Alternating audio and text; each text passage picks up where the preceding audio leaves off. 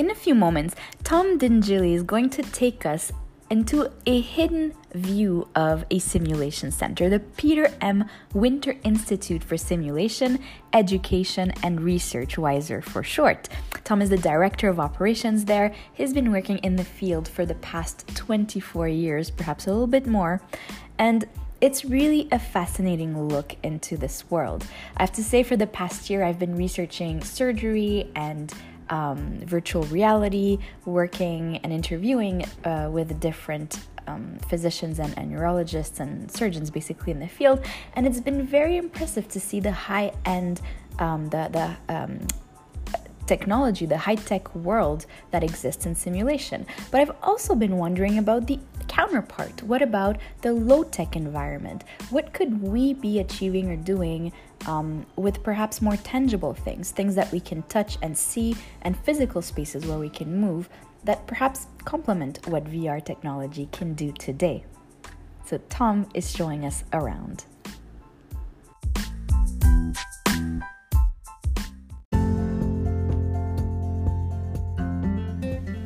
You're listening to Healthcare Focus, and I'm your host, Karina Paraskiv. Healthcare Focus is the podcast where we follow healthcare news and industry research so you don't have to.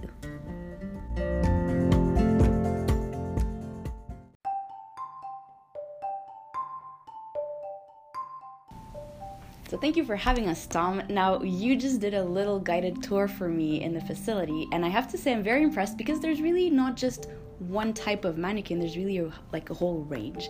Can you for listeners that have never really been in a center like this talk a little bit about what you find behind the doors? Sure. So when a center like this is i feel valuable to uh, not only the healthcare providers who come here and practice, but also the patients who they are performing the procedures on. Um, so, um, our center consists of a lot of different uh, training modalities uh, that range from very basic skills like CPR to very advanced skills like surgical training.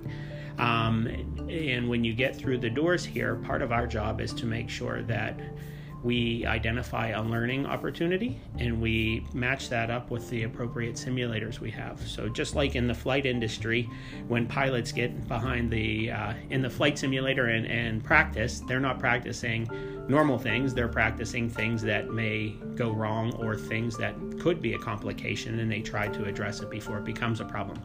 Um, we use this center for very similar things. We try to train for things that are rare um, or things that have horrible outcomes if they're not trained appropriately. Um, but what's unique about us is that we also do train for the basic things. So if someone's learning how to do a suture for the first time, or how to put a cast on someone, or how to read an x ray, they do it here.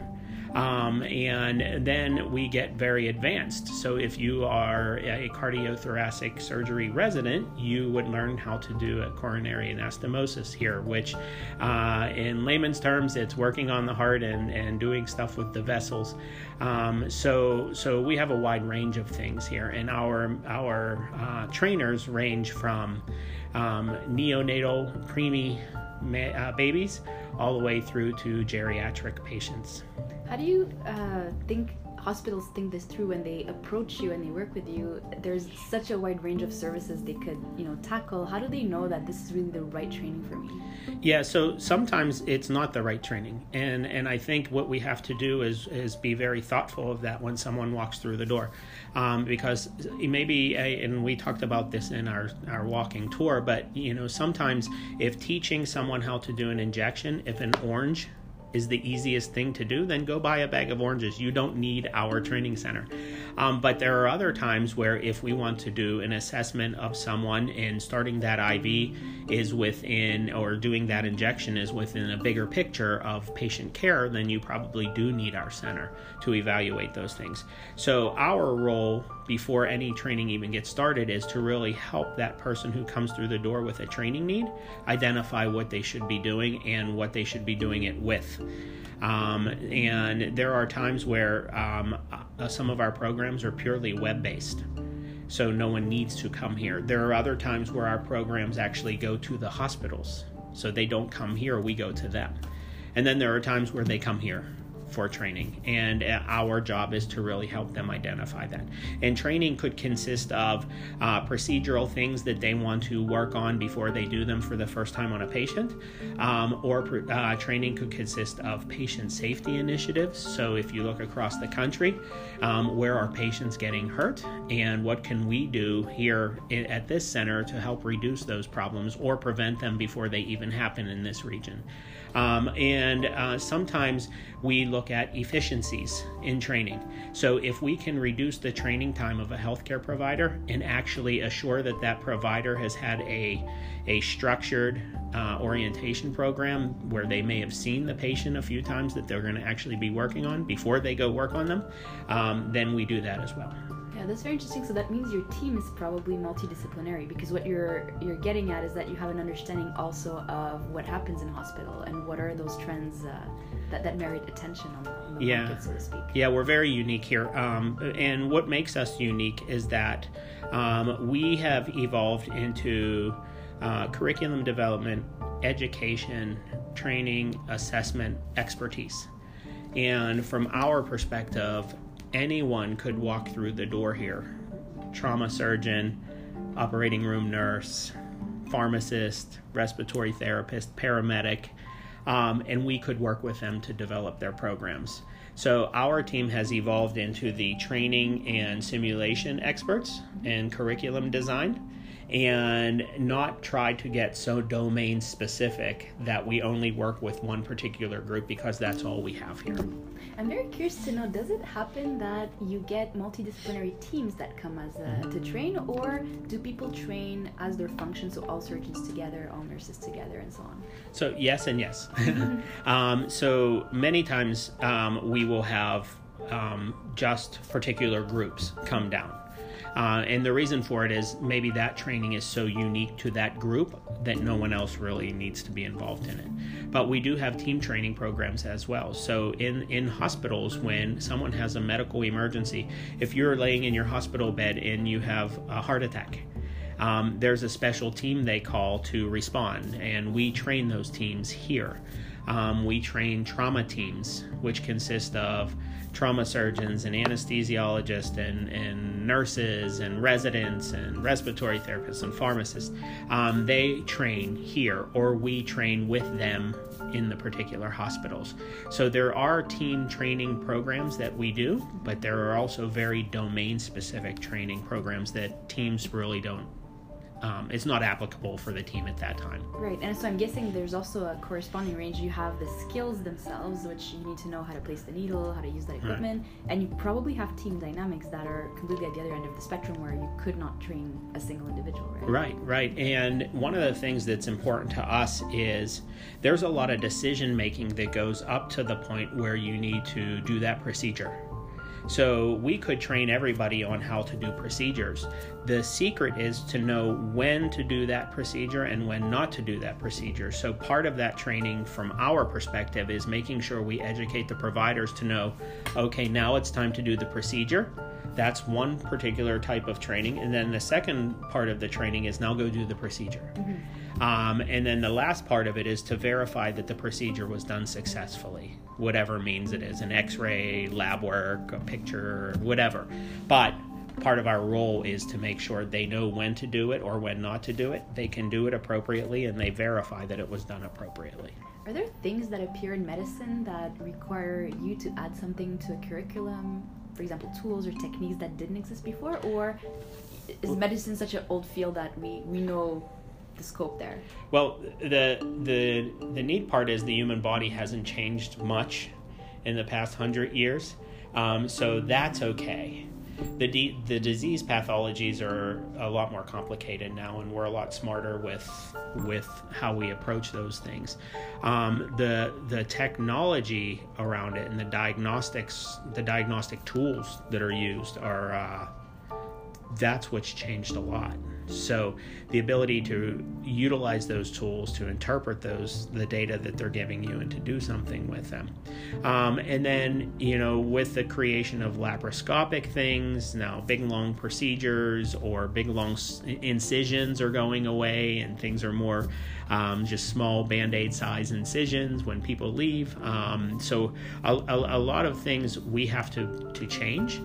And then there's constant change of equipment and hospital protocols and policies and government regulations that occur weekly, monthly, yearly that we have to work with the hospitals to make sure that everyone's trained appropriately for. So that's very interesting because I imagine different systems uh, roll out different innovations at different paces. Does that mean a center like yours has to maintain both legacy systems and entering new ones? Yeah, so it, one of the things to, to learn about our, our center itself, if you just talk about these four walls, um, so we we have a certain core set of um, equipment here. And then if there are new things that, that come out, or if there are new um, medications, so we rely on the people who are coming here to use that those particular things to actually bring that with them um, until it's time for us to upgrade from legacy to the new one um, because we want to make sure that we don't make a purchase where um, people realize that it wasn't necessarily the best defibrillator to use or a medical device so because things are expensive yeah. uh, so we have a good working relationship with the hospitals and then the, the vendors in the industry who who through some uh, educational grants will will loan us equipment for a particular course or a procedure um, and then they take it back when they're done. Yeah. So, so yeah, the ecosystem is a really great uh, solution. There. Yeah, yeah, and and it, it allows us to crawl instead of sprint when the rest of the world is is sprinting. So yeah. Okay, so let's talk a little bit about this idea of technology. Um, I'm looking. There's a lot of things. Some are low low tech, like you mentioned. You can do something with an orange, or you can do something very sophisticated uh, with a mannequin, yeah. or even have like ultrasounds in the other room.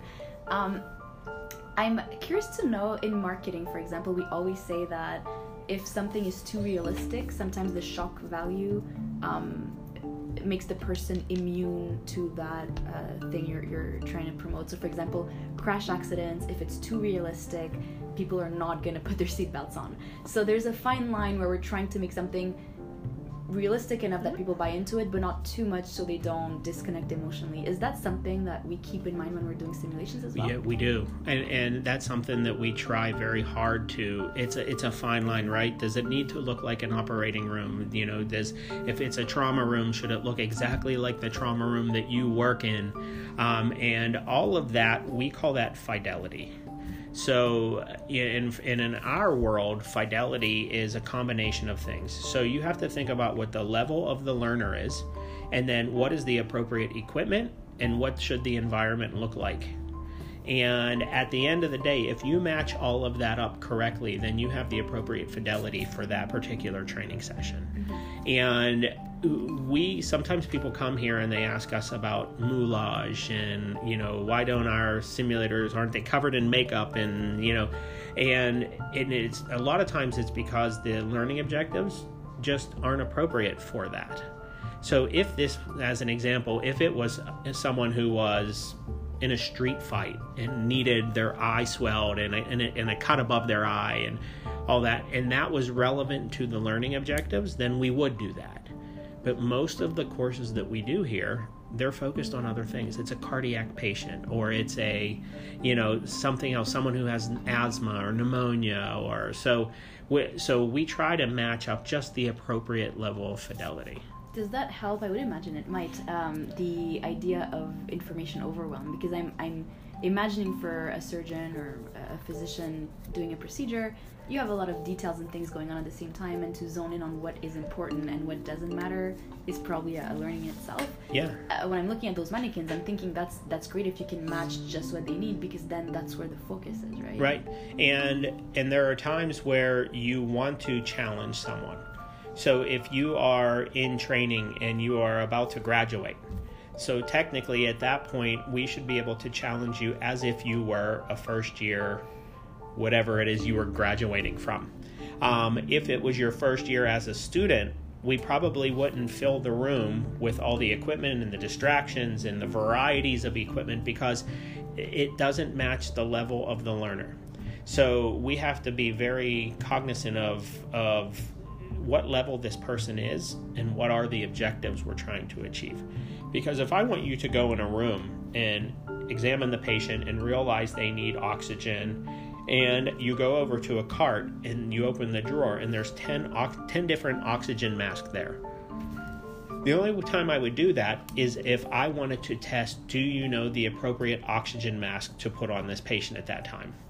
If I if I if I just want to if I want you to realize the patient needs oxygen and to give them oxygen, then I would just put one mask in there because it's it doesn't matter. So, um, and that's hard for people to get, grab that uh, grasp that concept because um, what happens is they just they'll just say, "Oh, put the crash cart in the room."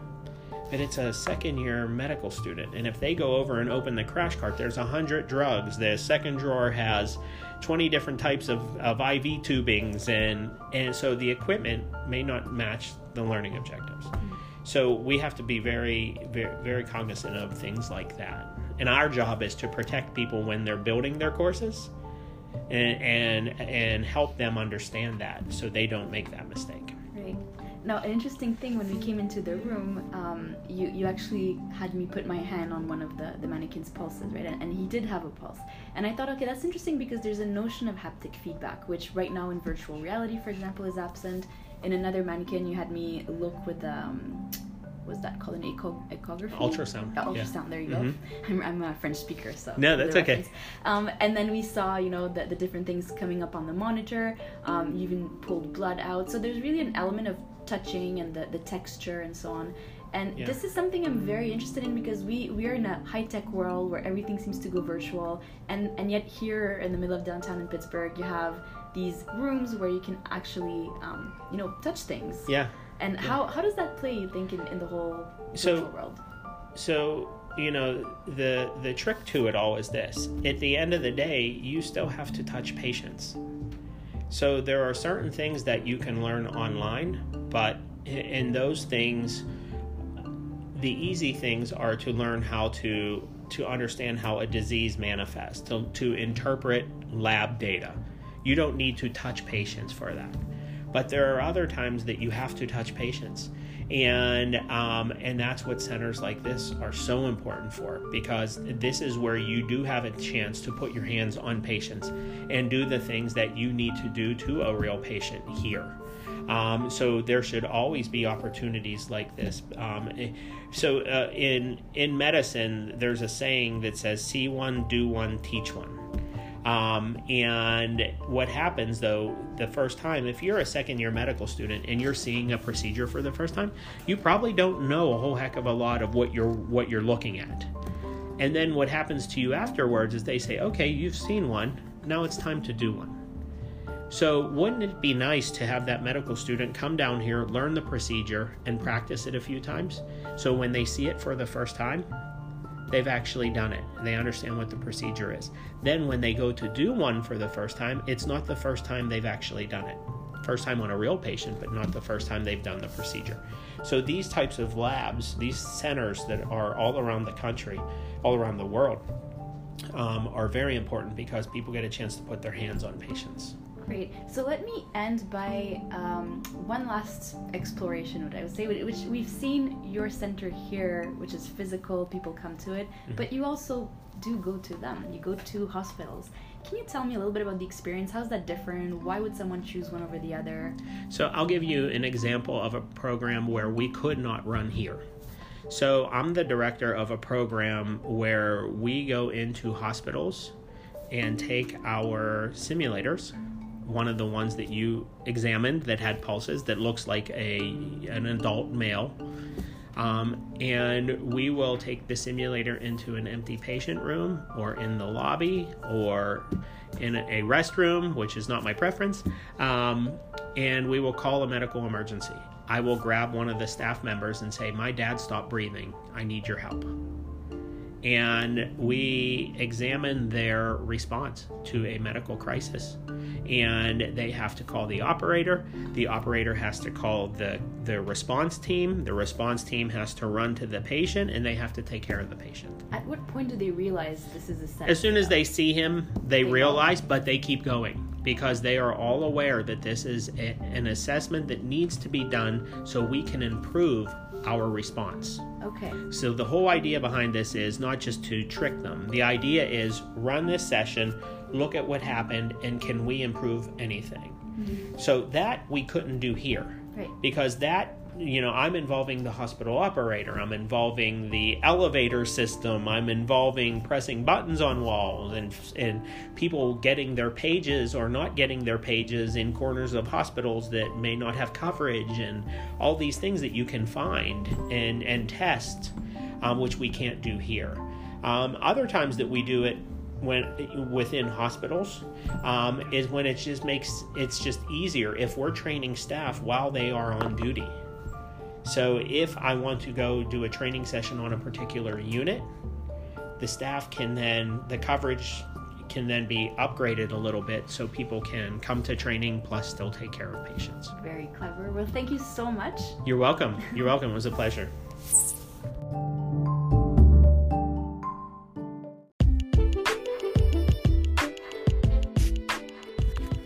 If you're interested in learning more about WISER or reaching out to Tom Dongilli, we are including links in the show notes. Make sure to check those out.